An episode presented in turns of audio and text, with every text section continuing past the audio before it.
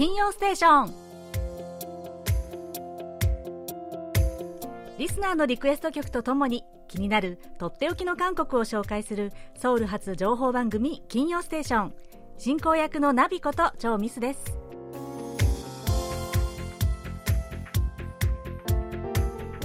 リスナーの皆さんこんにちは。안녕하세요。えー、こちらはですね今週急に気温が下がってもうマイナスの気温ですね。とっても寒いんです。まだまだモコモコのダウンが手放せないソウルです。はい、えー、今日は早速お便りからご紹介しますね。え森田健さんからです。2月18日は私が KBS ワールドラジオのリスナーになってちょうど10年になります。2012年のこの日スマートフォンの機種変更でアプリを整理していて海外メディアを見てみたいと思い韓国メディアのアプリを探していると KBS ワールドラジオのアプリがあったのでダウンロードしました。韓半島北韓韓日という言葉に違和感があったものの日本語バージョンの K-POP しか聞く機会がなかったのが韓国語のオリジナル曲が聴けることに感動しました。モバイルアプリ以外にも中波の放送時間に車を運転しているときは 1170kHz に合わせたりしている一方今まで短波ラジオを持ったことがなく短波で一度も聞いたことがありません。セオル号事件の頃から K-POP をあまり聞かなくなったので北韓のミサイル発射やろうそく革命など韓半島に動きがあった時に限り KBS を時々聞く程度になったこともありました。でも4年前のピョンチャン旅行を機に K-POP や KBS を再開しました。以降コロナ禍まで K-POP コンサートの日本公演に行ったりと今でも韓半島情勢や韓流文化が気になるので今後リスナーをお休みしたりすることはないと思います。そこで私が KBS を聴き始めた頃に話題になり応援するきっかけになった IU の「パダが清かぬみえぎ」海が覚えている話こちらをリクエストします。これからも韓国情報を楽しみにしています。とのことです。はい森田さんいやー今日ですね今日がリスナー丸10年目の記念日ということですね。本当に素晴らしい。おめでとうございますと言ってるのかな。はい。ねでも2012年のこの日として覚えてらしたこともすごいですね。ねでもね、こうやって一時離れた時があったとしてもまた再会して聞いてくださったということで本当に嬉しいです。ね、今年こそは本当にね、きっと日本と韓国で行き来が自由にまたできるように、今年こそはなると信じてますので、えぜひ引き続き KBS ワールドラジオを通じて韓国情報を楽しんでくださいね。では、リクエストしてくださった IU のパナが清金にえぎ、海が覚えている話。こちらの曲で今週の金曜ステーションスタートです。最後までお楽しみください。 기억할 수도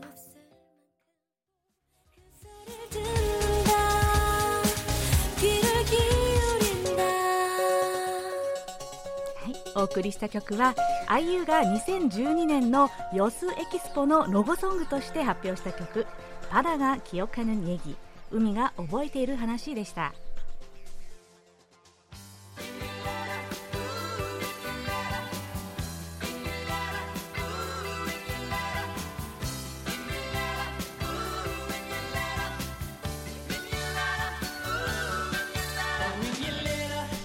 それでは引き続きリスナーの皆さんからのお便りご紹介します。まずは井上陽子さんからです。金曜ステーションのナビさんこんにちは。こんにちは。曜日はまだ慣れませんが楽しく聞いています。さてずっと思っていることですが番組の中で童謡やいろいろなコーナーでアカペラで歌うことが多くとてもお上手なので感心しています。幼少期からそんなに軽やかに歌っていましたか？教えてください。えリクエストはえ韓国ドラマ「その年私たちは」の OST「10センチ」の引き出しです韓国ドラマに珍しくゆっくりした静かなドラマでした見終わってから余韻が残っていますとのことです。はい、井上さん、ありがとうございます。え、っとですね、いや、ちょっと恥ずかしいですけど、歌をね、褒めてくださってありがとうございます。あの私自分ではですねあの馬歌がうまいとはあんまり思わないんですけどあのですね、多分音符通りに歌えるんだと思うんですよね。はい。あの、以前ちょっとここでばらしたことがあるんですけれども、えー、小学校の頃、合唱部でした。はい。なので、あんまりこう、かっこよくグルービーな歌とかですね、今時の歌は歌えないんですが、え音符通りに歌えるということです。はい。えー、そして、えー、ドラマ、その年私たちは空兵ウリヌン。これね、私もめっちゃハマったんですよ。ね、この主人公のチェ・ウシクさんとキム・ダミさんのコンビがねとっても良かったですよねいや演技がすごくうまくて。ねまあ、最近、韓流ドラマの流行りは結構ちょっとドロドロドロとかあと刺激的な ゾンビが出てきたりとかそういうものですがこういうねほっこりしたドラマ私は好きですね次は大阪府の谷口忠さんからですナビさん、ひまわりさん、こんにちは。こんにちは。受信報告係の室田さんの頑張りで、いつも楽しい記事を Facebook にアップされていて、放送とともに楽しませていただいていますよ。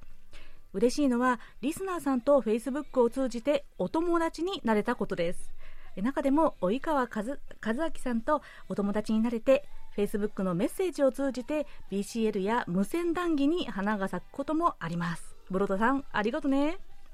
今から27年もの前はリスナー連絡会なんてのを旗揚げしたことがありましたが当時もラジオ雑誌に記事を書かせてもらったりコアラさんの番組で呼びかけていただいたりしましたがこんな時代が来るとは思いませんでした同じ趣味で盛り上がれるのって本当に楽しいですねほんじゃあねとのことです。はい。谷口さんありがとうございます。えー、Facebook に関してですね、えー、お便りモンスターおたもんこと松本拓也さんからも、えー、日本ご飯の Facebook に金曜ステーションのおすすめクッキングで紹介されたジョンの写真を室田さんがアップしてくださいました。私はその画像を見て初めてイメージできなるほど正月らしく色彩が美しいな作ってみようかなと思いましたとのメッセージをいただきました。はい、えー、松本さんもありがとうございます。えー、そうなんです。このね、KBS 日本語放送のフェイスブックのページがですね、今、受信放送報告係の室田さんがですね、えー、アップしてくださってるんですけれども、本当にね、素晴らしいレポート力のおかげで、とっても充実してるんですよ。私もしょっちゅうね、見てるんですけれども、ねえ、谷口さん、ここ、これを通じて、ね、あのリスナーの方々と及川さんとかね、お友達になれたとは、いや、私実はもうてっきり昔から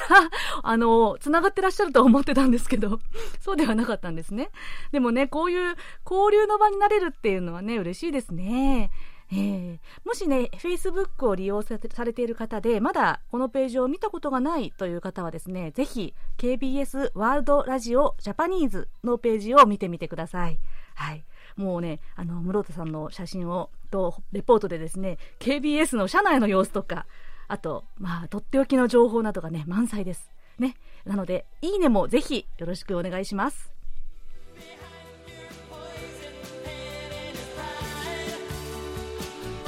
え京都府の関正則さんからです。えなびさん、毎週欠かさず聞いています。ありがとうございます。2月11日には祝日で甥っ子が家にいない日でしたので高感度ラジオで17時10分からの放送を短波 7.275MHz で聞きました。2月14日はバレンタインデーですがここ最近は自分へのご褒美のチョコや友チョコなどのバレンタインデーの変化がバレンタインデーが変化しつつあります。イオンの食品売り場の催事ではバレンタインデーコーナーがあります。韓国のバレンタインデーはやっぱり女性から男性へ渡すのですか？とのことです。はい、関さん。ね本当にそうだ。今週月曜日がバレンタインでしたでしたね。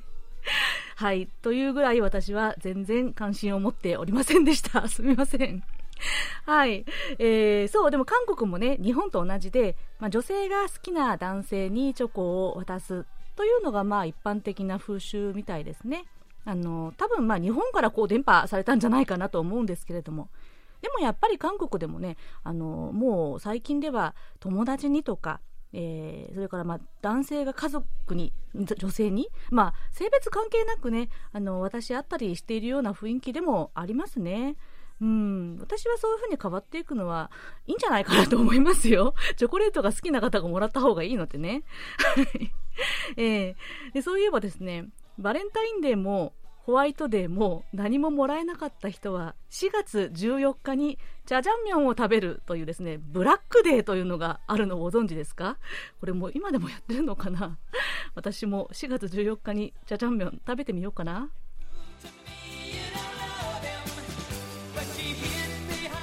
さて1月2月の曲のリクエストのテーマはワクワクする曲でした。皆さん本当にたくさんのワクワクしたエピソードを込めてリクエストを送ってくださりありがとうございました、えー、もう早いものでですねもう3週目ですので、えー、もう2月の放送は今日が最後ということで、えー、3月4月はこのテーマで募集したいと思います。ズバリ花にまつわる曲です。もうね花が咲く季節ですからでもちろん直接花のことを歌っていない曲でもいいんですよ。花が咲く頃に聴きたくなるなとかあこの花を見るとこんな歌思い出すなとかね。どんなものでも OK です、えー、来月から花にまつわる曲どしどしリクエストをお寄せください。お便りはメールアドレス japanese.kbs.co.kr または番組ホームページの日本語放送へのメッセージをクリックして書き込んでくださいね。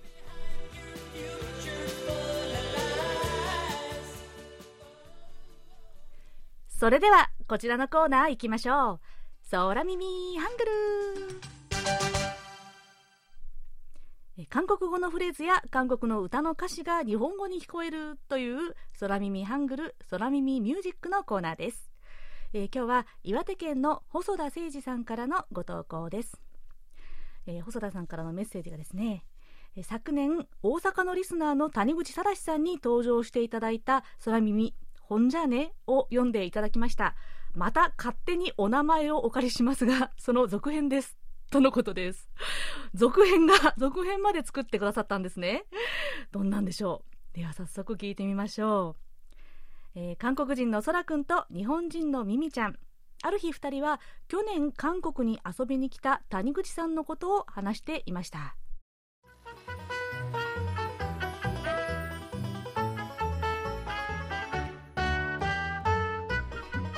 そらくん、この前遊びに来た谷口さん、帰る時に何かお土産買ってあげた？うん、もちろん。何を買ってあげたの？うーん、民族のりセットだよ。え？民族のりセット？ああ、のりのセットね。日本人は韓国ののりが好きだからね。でも、どんなのりなの？えー、っと、ユンのりとかね。ユンのりユンっていう人が作った海苔ってことかな？他は？えっ、ー、と、コンギ海苔も入ってたかな？コンギ海苔？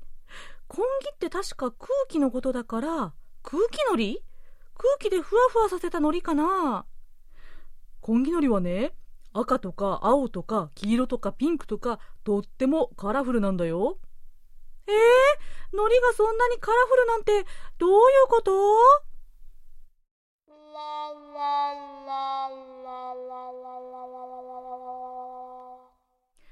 はい。おお 素晴らしい。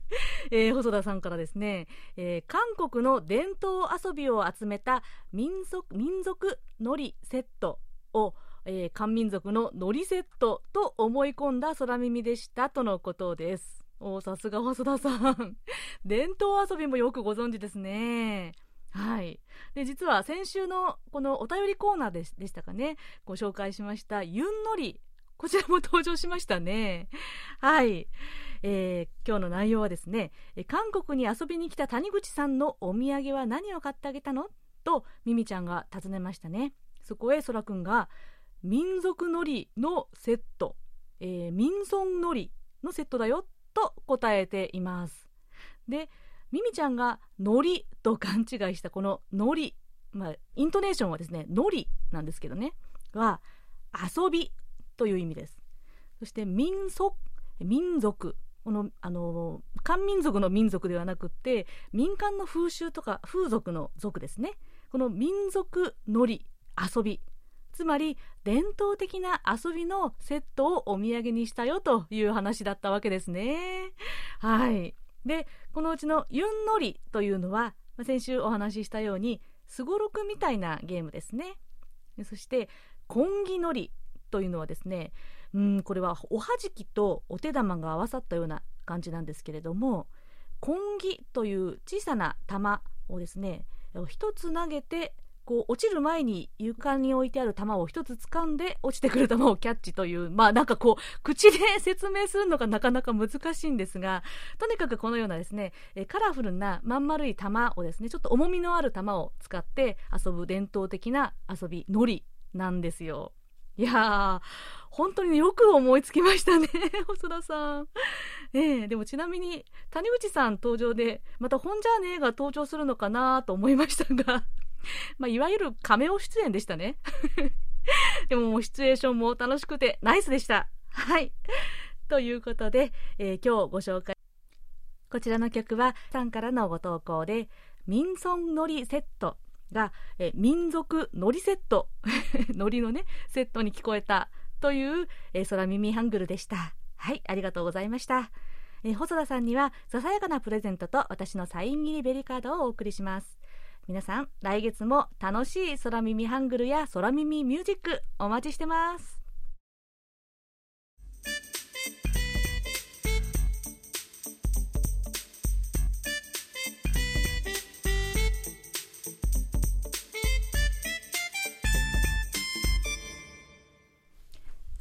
今週は皆さんお待ちかねのこちらのっぽさんこと細田秀幸さんの歴史ぶらり旅のコーナーです。のっぽさん今週もよろしくお願いします。はいよろしくお願いします。はい。えー、今日はどんなお話を聞かせていただけますか？はい、そうですね。あの前回は国立慶州博物館、キョンジュ博物館で行われていた特別展、古代韓国の外来系文物というお話をしましたが、はい、今日はその博物館があるキョンジュ慶州の話をしたいと思います。おキョンジュ慶州ですね、はい、の町ですね。もう町全体が博物館と言われるような都市ですよね。はい、至る所に古墳があって、まあ、古墳の町ですけども、慶州キョンジュにはいくつの古墳があるかご存知ですか？いや全然わかんないですね。いくつあるんでしょうか？ね、あの市内中心部の古墳公園だけで地下にあってまだ発見されていないものも含めると数百の数だと言われています。うんその他ですね周辺の丘陵地帯を含めると何千という単位になるかもしれませんあのところでまあ慶州といえば三国時代の新羅の首都だった場所でさらに遡れば紀元前1世紀頃の三漢時代新漢と呼ばれた頃のスロ国の都があった場所です。あの新羅が滅びるのは紀元935年ですがそのために千年の古都古い都とという言われ方もします、はい、その慶州キョンジュに行くためにはですねソウルから高速鉄道 KTX で2時間ちょっとの新キョンジュ駅という駅でおりますが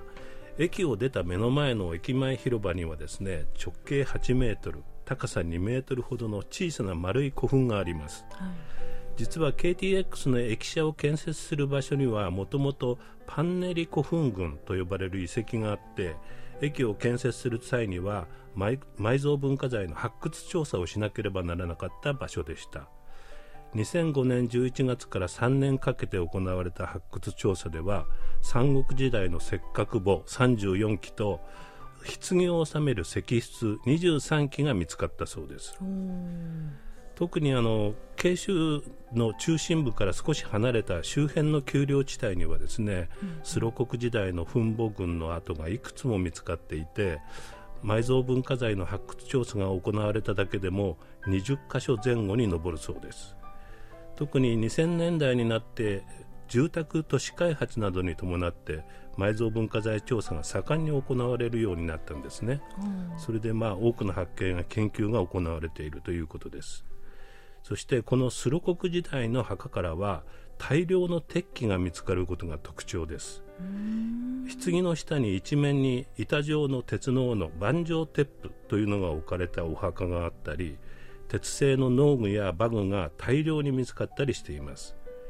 明らかにこれらの墓の埋葬者がですね鉄の生産を独占し鉄製品の所有を権威の象徴としていたことが分かります。うんなるほど。じゃあつまりもう古墳として地上に見えるものだけじゃなくて地面の下にもまだ発見されてないこの遺跡古代の遺跡がたくさんあるということなんですね。はいそうなんですね、はい、キョンジュ中心部のノソドン古墳群というところに金環塚と名付けられた古墳があって慶州で初めて金管が発見されたあの金の冠ですね。その金冠が発見されたのでこの名前がついていますがその金冠が見つかったのはですね今からちょうど100年前の1921年のことです、うん、当時はもう古墳の形はすでになくて民家を作るために丸い小山は崩されて平地になっていたんですけど、うん、その近くで子どもたちが珍しい宝石のような石で遊んでいるのを日本の警官が見つけ不思議に思って近くを掘ったところ地面の下から石積み木角墓という形式の石室と棺が見つかりました。その報告を聞いて考古学の専門家が派遣されたんですけども彼らが現場に到着する前に地元の人たちが遺物を掘り出してしまったために、まあ、詳しい現場の実測調査はできませんでしたけども、うんうん、中から金属製の冠など多くの副葬品が見つかりました。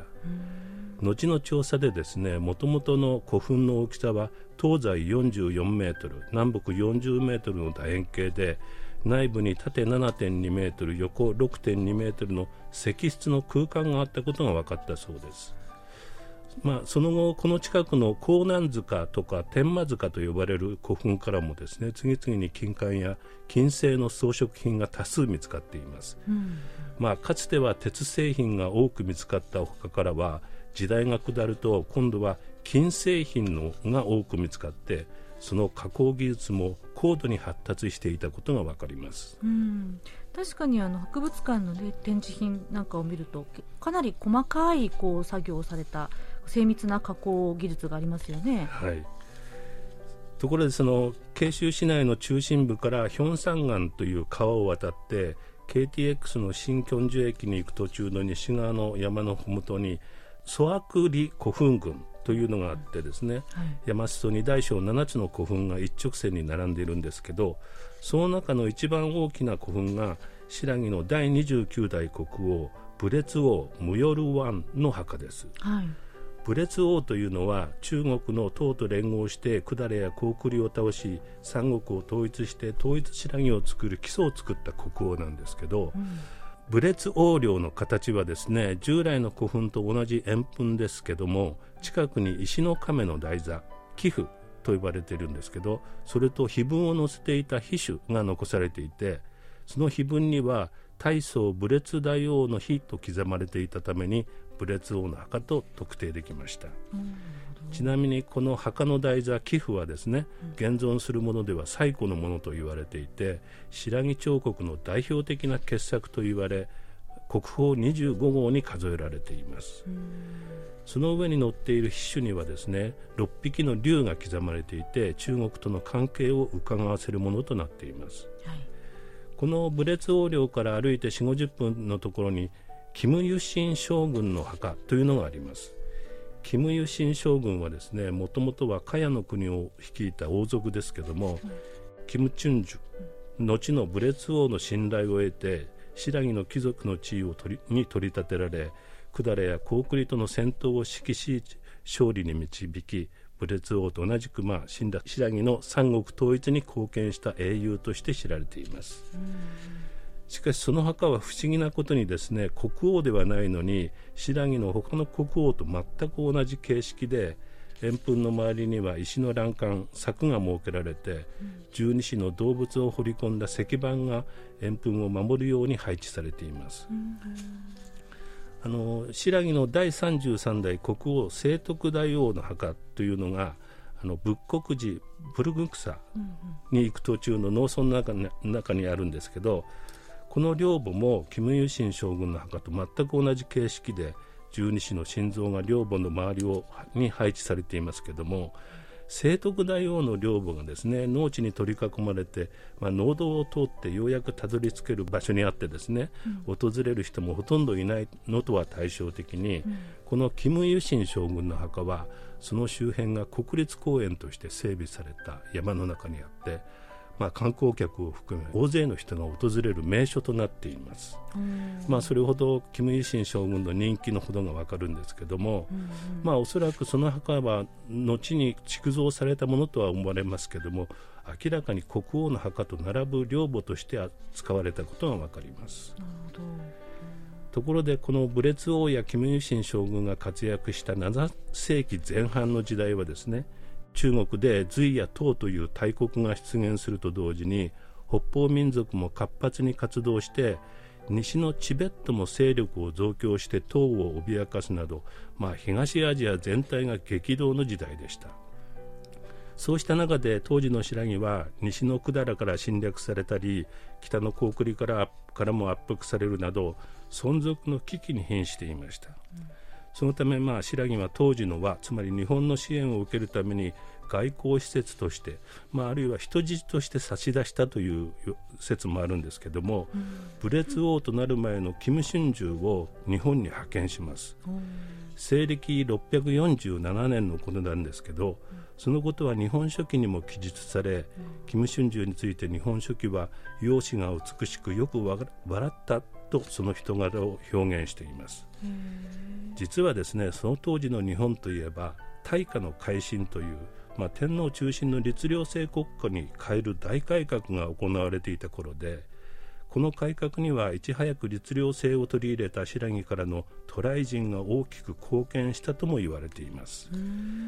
その大化の改新の真っ只中での金春秋の日本滞在はこうした被災の渡来人を特例し大化の改革に拍車をかける役割があったのではないかという見方をする韓国の学者もいます。その後新羅に戻った金春秋は尊徳女王の強力な働きかけでようやく国王の地位につくことができ武烈王となります。尊徳女王もですね金春秋武烈王もそして金ユシン将軍もまあ、この時代を描いた韓国歴史ドラマでは必ず登場する重要人物で、うん、まあ、韓国人なら誰でも知っているキャラクターと言えます。そうですね。この時代を描いた、ね、ドラマ何回も制作されているんですよね。例えばあの「尊読女王」という、えー、MBC のドラマは2009年に放映されていますね、はい、で韓国で43%というかなり高い視聴率を記録していますね、うん。でこれは日本の BS 富士などでも放送されたとのことですね。そうなんですね。はい。はい、それでとここの武烈王はその後間もなく60歳になるという年で中国の唐の都長安を訪れ唐の大宗と面会します、はい、この時大宗と密約を交わしたのが百済と高句麗を滅ぼすために互いに軍を派遣するという、まあ、唐新羅連合軍の約束でした、うんこれによって西暦660年唐の大軍13万人はですね1900隻の船団を仕立てて海を渡り白木軍5万人とともに百済を攻め、まあ、西暦663年白村江白月の井の戦いでは百済とは日本の連合軍に勝利して百済を滅ぼすことになります、はい、その翌年はに唐は今度は高句麗の都今の平壌に兵を送って高句麗を攻撃し、まあ、この時は新羅のキム・ユシン将軍の援護もあって高句麗を滅ぼすことに成功します。はいまあ、こうして百済高句麗を滅ぼしても実は新羅が三国を統一し支配するということにはならなかったんですけど、うん、それは唐が高句麗や百済の領地に対して支配権を主張し進出してきたからです、うん、これに反発した新羅はついに唐と一戦を交えることになりますが、うん、この時新羅が用いた戦法は中国の西方にあるトバン当時トバンと呼ばれた今のチベットですね、うん、ここで起きた唐に対する反乱を巧みに利用することでした、うん、西のチベット東の新羅とのという、まあ、二正面作戦を強いられた唐は新羅との戦いに全面的に集中するわけにもいかず手薄となった兵力を攻められついに平城平壌から撤退して大同校テドンガン以南を新羅の支配地として認めました。まあ、当時の中国を取り巻くこうした国際情勢をですね的確に把握分析しその国際情勢を味方につけて巧みに利用した新羅の戦略の勝利ということが言えます。まあ、今の世の中もですねウクライナ情勢をはじめイラン、北朝鮮、新疆ウイグルなどさまざまな問題解決を要する複雑な問題を抱えてますけど、難しい多国間外交の成果が試される中で、まあ、こうした今から1300年以上前の時代の巧みな国際戦略と、まあ、外交を展開した新羅の存在というのが、特筆に値すると思います。うん、なるほどですね。はい。今日は慶州のキョンジュの古墳の話から始まって、そして三国を統一した新羅の巧みな外交戦略。そして今の現代のね国際情勢にもつながる話に、えー、お話をいただきましたね。はい、ありがとうございました。はい、ありがとうございます。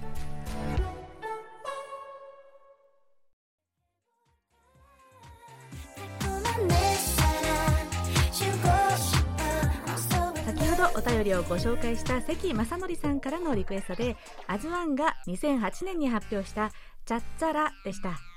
えー、この曲タイの歌手の歌手兼俳優のアイス・サランユーさんの「えー、コンチャインガイ」という大ヒット曲のカバーだそうですね、日本語では「恋なんじゃない?」というタイトルで知られている曲だそうです。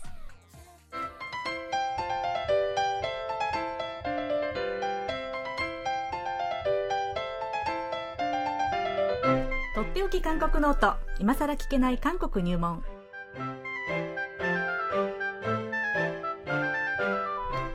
滞在19年目の韓国社会ウォッチャー本育大学経営学部助教授の尾形義弘さんが韓国社会のどんな疑問にもお答えします尾形先生よろしくお願いしますよろしくお願いしますはいところで、はい、尾形先生、はい、なんとちょっとビッグニュースがあるそうじゃないですかそうですねはい、はい、私的にはビッグニュースという感じなんですが、はい、はい、実はあのこの度韓国を離れることになりました。はい、本当ですか？はい。えーまあ、事情がありましてですね、うんはい、あの韓国を離れ、まあ、本育大学をですね、えー、えー、でのお仕事を終わりにして、えー、韓国を離れて、えー、日本に日本についに帰国とい。うことですか、はい、19年ぶりですかね。19年ぶりにして、はい、なんですが、うん、はい。あの KBS はえー、しぶとく続けさせていただこうかなと。ですよね。はい。もう、そうじゃないと私は本当に泣いちゃいます。はい。なので、来月のこの放送からももちろん、はい、えー、そうですね。あの、ちょっとスタジオには来れないと思うんですが、そうですね。電話で、はい、えー、まず、えー、続けさせていただければなと思っておりますので、はい。今後ともよろしくお願いします。よかったです。安心しました。はい。はい。というわけで、えー、このコーナー、また、あの、リスナーの皆さんからのご質問をどしどし受け付けていきますが、はい、まあ今日はね、えー、一応それでも韓国社会の区切りということでですね、すねえーはい、私から質問をさせていただきます。はい。はい、今日は、はい。はい、特別質問は、えー、ナビさんからです。はい。はい。はい、えー、もう約20年ですよね、ね尾形さんの、はい、えー、韓国生活の中で、はい、岡田先生の思う一大事件、うん、一番ビッグニュースは何でしょうか？まあ、個人的にはですね、はい、あの、韓国を離れることになったっていう、これが一番大きな事件のような気がしてます、今はね。まさに今ですね。はい、あの、本当まあ、来た時は、こんなに長くいるとはも思っていなかったんですけれども、うんこう10年ぐらい過ぎたあたりから、うん、えー、こんなに長くいることが自然になってきて、はい。えー、で最近はもうなんかこう日本に帰るとか、うん、そういうイメージがあんまりなかったんで、うん、まあ、今回も日本に帰るとか戻るっていう言葉があんまりしっくりこない感じがしてですね。新しい生活をこれから始めるという意味でこう移民するようなね。再 移住ですかね。再移住するようなそういういう感じがありますね。で、まあ、韓国に来た時はは、移住するとか移民するっていう覚悟で来たわけではなかったので、うん、ちょっと留学という、でそれが延長して今まで来たので、そういう意味ではこう日本に行く今今の心境っていうのはなんか初めてのような、うん、完全にこう生活がここに拠点がある生活を日本に移すという、えー、なんかこうちょっと大きな事件ですね個人的には。なるほど、はい、多分家族にとってもそうだと思いますし。そうですよね、はい、また新しいスタートということですね、はい。うん、でまあまあ、それは極めて私個人の大きな事件なんですが、ね。はい、あのまあ、韓国社会の大きな事件まあ、これも私なりの感じ方ですけれども、やっぱり、まあ、最近っていう意味でもインパクトがありますけれども、あのキャンドルデモは大きな事件でしたし、はい、まあ、そのキャンドルデモの背景にもなったセウォル号の事件、これは多分韓国社会においてですね、うん、まあもちろんその後以前にもノムヒョン大統領が亡くなったり、前大統領ですね、当時、はい、え亡くなったりとかっていうのも衝撃的な事件だったり、うん、えー、まあそれ以外にもたくさんの事件ありましたけれども、うんまあ、やっぱり一番記憶に最近残っているセウォル号から、えー、そして、えー、韓国社会がね、えー、大きく変わろうとする、うん、えー、そのデモ、うん、そして大統領の弾劾、うん、えー、というこの流れっていうのは非常に大きな事件だったし私が韓国を見ていても、えー、非常になんかインパクトのある、うん、えー、歴史が動く瞬間というようなのをそのリアルタイムでこう感じるような、うん、えー、出来事だったなと思います。なるほどですね。はい、そうですね。2014年の4月でしたね。はい、セオル号事件が起こり、はい、そしてキャンドルデモが一番盛り上がったのが2016年。そうですね。えー、16年から17年にかけてですね。はい。はい、で、パク・ネ政権弾劾そしてムン・ジェイン政権誕生そうですね、えー、はい、その一連のそうですね。とても、まあ、ドラマティックでダイナミックな動きでしたね、はい。はい、まあ、韓国社会でね、うん、デモは、ね、よくあって、うん、いろんなもう本当重要なイシューで、えーまあ、その過去にもね狂牛病とかね、うん、えー、そういう時にもありましたし、うん、えー、もういろんなデモを見てきましたけれども、あのまあ、この間の2016、17年のキャンドルデモの時は、まあ、まあ、いろんなたくさんあるデモのうちの一つという見方で最初はもちろんいたんですけれども、うん、あの、なんかね、ちょっとこれは毎週欠かさずに見に行かなきゃいけないなというような、うん。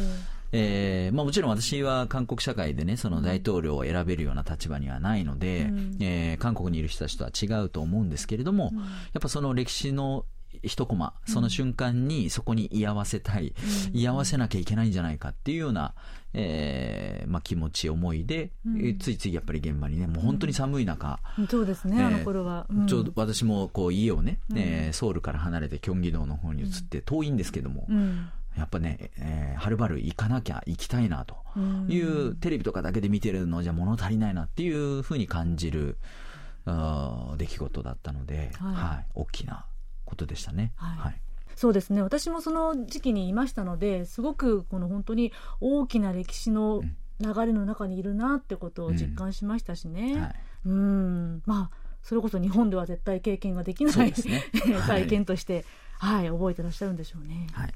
ではちなみに、えー、個人的に一番の思い出に残ってることは何でしょうか、はいはい、思い出、はい。まあ、これっていうことより何かこう、えー、一つの思い出っていうことよりも、やっぱり来た時から今までいろいろこう、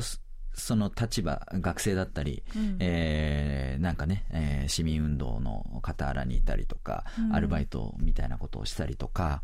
まあ、大学で教えたりとか、いろんなこう、立場、あの大使館でね、勤務したり、うん、政府の仕事をしたりとか、いろいろな立場、いろいろな場所で、かあのいろいろな形で韓国社会に関わってきたと思うんですが、まあ、常にね、いろんな人に、もうこれ、えー、韓国の人だけじゃなくて、日本の人もそうですし、まあ、えー、在日のね、ミスさんのような方もそうですし、うん、まあ、それ以外の国の方もそうですし、いろんな人とこう接してきたのが、うん、まあ、ちょっとこう、韓国を離れるって言った時に、思い出としてですね、うんあのまあ、やっぱり最初韓国語ね、話せない時には、うん、あの焼肉屋の社長さんがですね、いろいろ助けてくれたんですね。あの、食事も、えー、面倒見てくれたりとか、えー、まあその時に言葉がね、えー、拙い韓国語ながらもいろいろこうコミュニケーション取って、うん、えー、励ましてもらったりとかっていうのも思い出したりとか、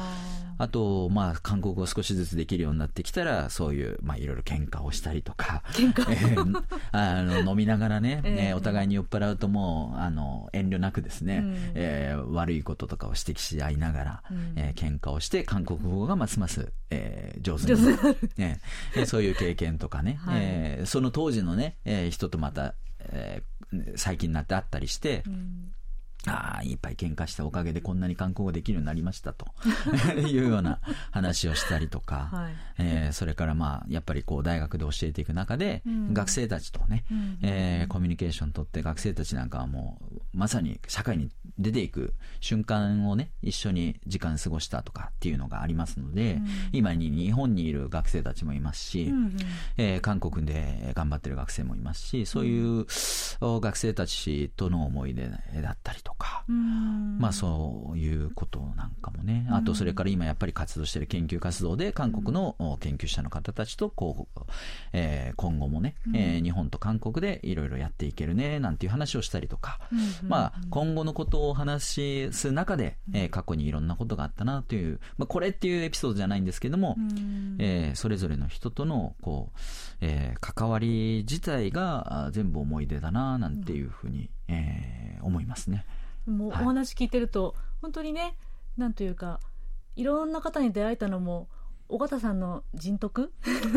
人望ありきのことじゃないかなと本当に思いますね、まあ、いろんなところに首を突っ込んでいろんな人に、えーうん、いい意味で。出会えたなと、うん、えー、本当それはああの、えー、はい、思い出だし宝だなと思いますね。きっとね、はい、そのおかげでこうした形で、はい、その韓国のどんなことにもどんな疑問にもお答えするこのコーナーを そうですね、えー、尾形さんだからこそ、えー、やって来てくださったんじゃないかなと、はい、こんなふうに言うとまるで終わりのようですがそうではありませんね。そうそうそう。終わりじゃないんです終わりじゃないんですよ、はい、でももうこの、ね、KBS に出させていただくようになったのも本当ね、うん、えー、ひょんなきっかけで、うん、えー、小原さんに出会った、うん、あのがきっかけだったのでそうです、ね、もう本当にいろんな瞬間瞬間がですね、うん、えー、大事な一コマになりました。はい。はい、なのでこれからもぜひまたね日本と韓国をまたがける、はい、えー、形で活躍していただき、ね、KBS でも引き続き、はい、えー、こちらのコーナーを担当していただいて、はい、もっとどんどんいろんなフレッシュな情報を教えていただけたらと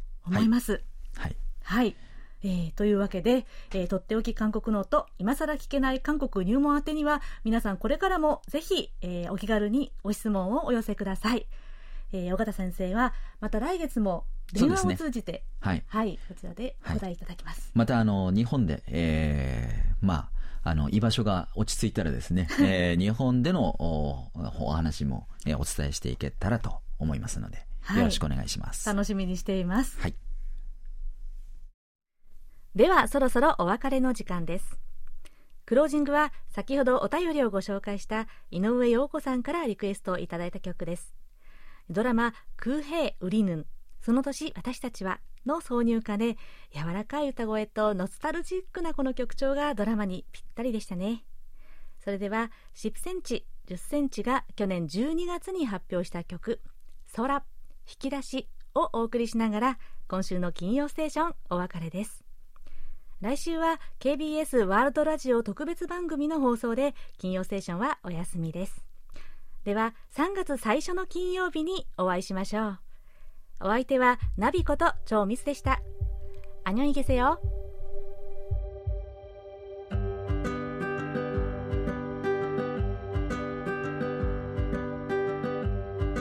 어린햇살아래서뛰어놀곤했었던커픈